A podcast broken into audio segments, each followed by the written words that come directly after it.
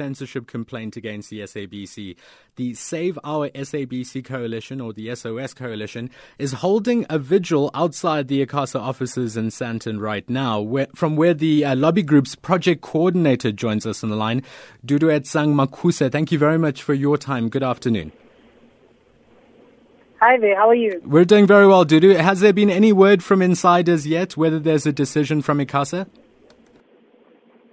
Uh, we're still waiting for the ruling, and so far we haven't heard anything yet. But uh, we're holding thumbs that whatever comes out will be in our favor.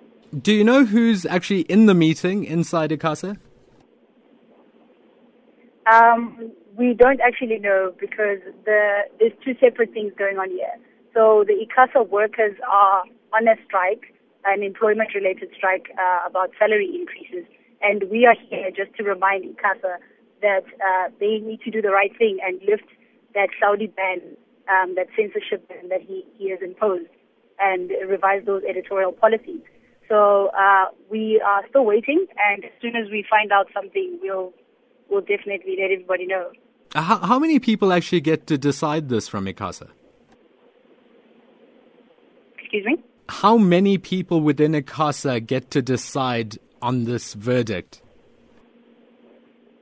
Well, I mean, it's a it's an entire committee because there was a, a formal hearing, so it's not a, a, a single person who's going to decide the matter. It's it was heard in front of a, a committee, and there was a judge and advocate. So uh, once once the judge makes the ruling, then we we will find out then. You've spent quite a bit of time and, and resources on this project, uh, Dudet What, what happens if today ICASA returns, or perhaps even if it's tomorrow, they return with an unfavorable result? What do you then do? We promised rolling mass actions around SABC censorship, around media worker issues, around uh, the SABC crises, and we will continue to take a stand until something changes.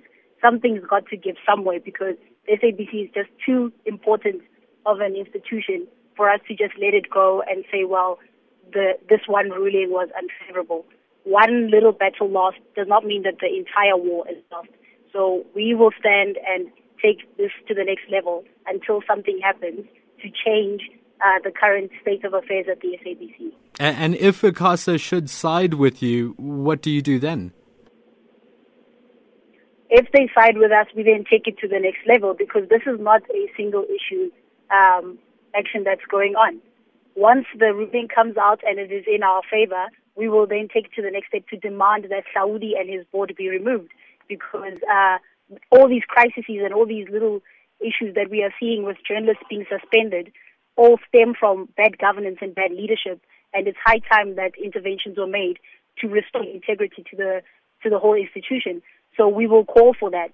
It's a it's, a long process that we, we are fighting, and we are we, we have every intention to follow through.